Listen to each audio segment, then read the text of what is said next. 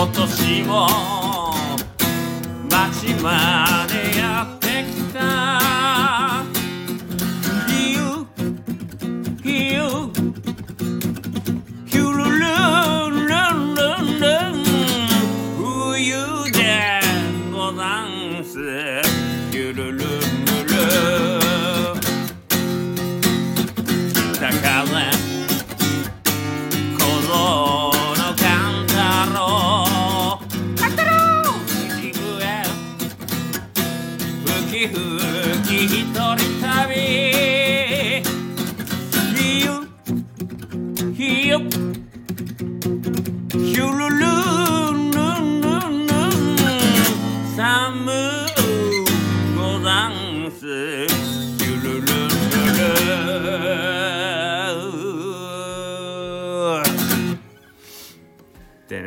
いたくなるぐらい寒い。今日は勘太郎くんがちょっと頑張りすぎてる、えー今もうギターを弾くこの手がかじかんでこうもういつにも増して指が動きません。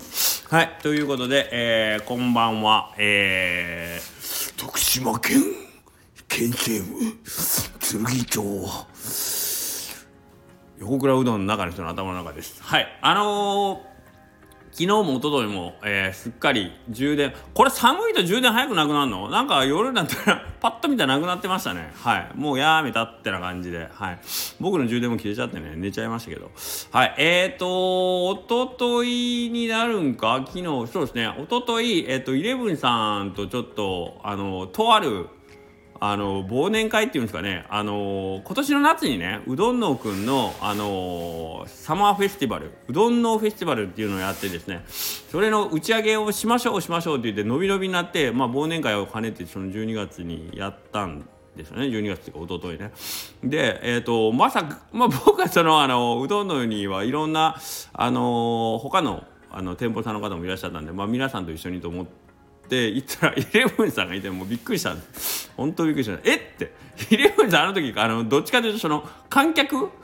観客だったよねみたいな感じだったけどイレブンさん来ていやすごいなと思ってね。うんっていう。でなんかあの下ネタバンバンあの振られてなんか普通に返しましたけど面白かったですけどね。っていうことをやりましてですね。まあ、それね高松で、まあ、のついでに言いますけど高松でやったんですよその忘年会ね。北町のベースカフェさんっていうところでやってたんですけど僕高松に住んでるでしょ？ねイレブンの観音寺から来てるわけですよ。僕さっき帰りましたからね。イレブンさんまだいるわ。ほんで次の日仕事どうなんみたいな。僕その忘年会の次の日まあ昨日ですけど昨日僕お休みやったんですけどさっき帰りましたからね。すごいなーっていう。すごいなこの人と思いましたよ。はい。で僕帰ってまああの実は、まあ、なんで帰ってかっていうとちょっとやらねえかんことがあってさっき帰ったんですけどそのやらねえかんこと終わったんが夜中1時半ぐらいかな。まあ次の日休みやから別にそのぐらいまで起きてても大丈夫やと思って。で1時半ぐらいに、えっと串上の横田君から僕がメッセージあ僕が彼のなんかこうコメント返したらすぐ返信が返ってきたんですよ。ほんだら返信が返ってくるってことは起きてるでしょ。だからえ起きてんの？と思ってえまだ起きてるんやってメッセージ言ったら「いや僕忘年会なんですよ。忘年会言うたかミーティング言うたか飲み会やって」って。この時間までやってるってすごいなと思って。ほんで横田君いつも木曜日決戦の木曜日とか言うでしょ。決戦の木曜日ってことは彼まあまあ早いこと起きてうどん仕込まないかん日やから。え1時半にまだ起きてて明日まだ4時5時に起きていくの？とか思ったらこいつの人もタフやな。ぶっ壊れてんなと思って。で寝かさんようにその後メッセージ打ち打ち続けましたけど無視されましたね。ってなわけで、えーまあ、そんなこんなで人に迷惑をかけつつその一昨日お休みあ昨日お休みいただいて昨日はですね、えー、と僕生まれて初めてというかあの、まあ、僕映画好きなんですけどもう最近あまり行けてないんですけど、まあ、ちょっと映画見に行こうと思って、えーまあそれまあまあ言いますけど「スラムダンクやったんですよね「スラムダンク僕ドンピシャ世代なんで。で、まあ、息子も「スラムダンク読んでるんででもあんまり映画好きじゃないんですよ。映画館にはまあ極力行きたくない派で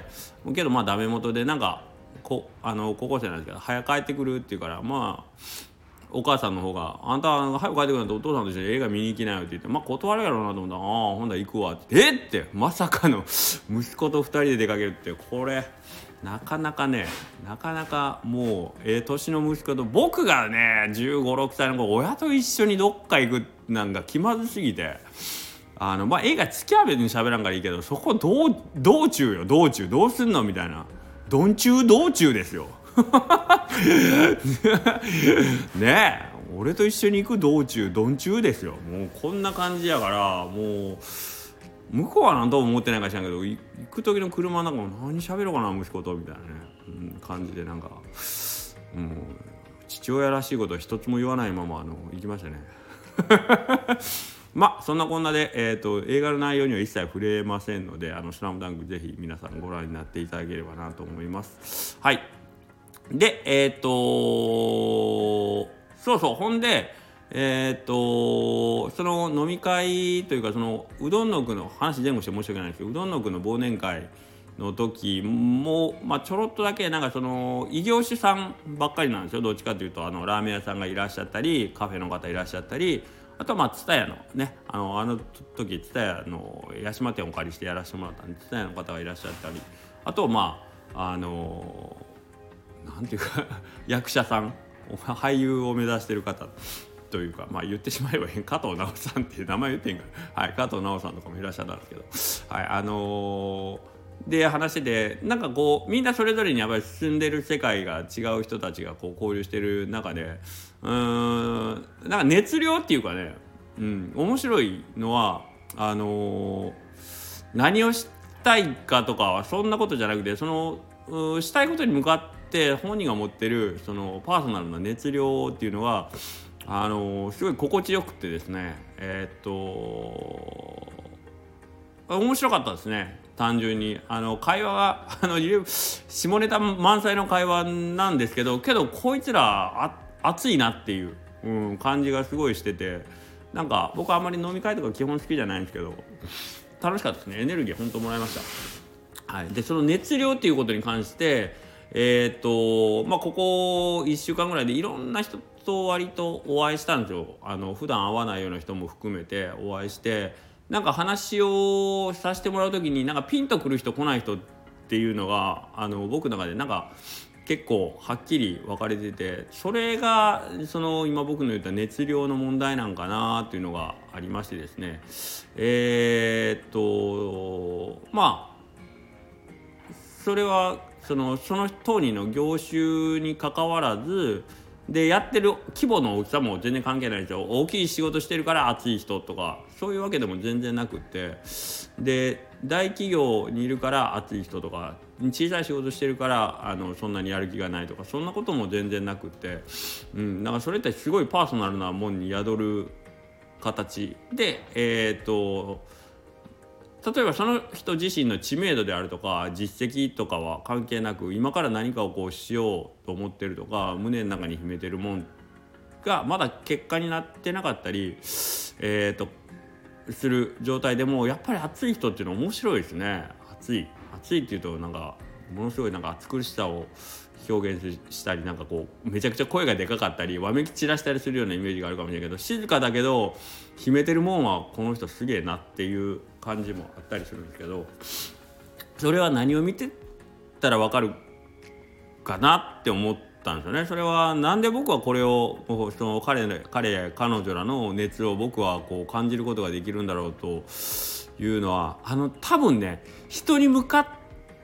って話をしてる時の多分姿勢なんだろうなという気がしてます。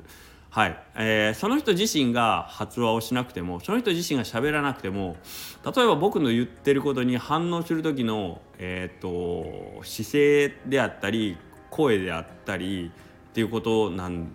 だろうなと、まあ、合ってるかどうか分かんないですけどうんサンプルがむちゃくちゃたくさんあったわけじゃないんですけど。おしなべて僕の周りの人みんな熱いんで大体同じような感じの反応だったりするんですけど、うん、けど中にはあれっていう人がおってその人の感じはあのー、しっかり喋ったりもするしえっ、ー、とするんですけどなんとなくなんですけどその声の中にそのもう何回も同じこと言うんですけど熱がこもってないというかうーんっていう打てど響かずみたいな感じ、うん、言ってるし発言もしてるけどいかんせんこっちが言ってることをきちんとあの受け止めれてもないし、えー、それに対して別にあの独断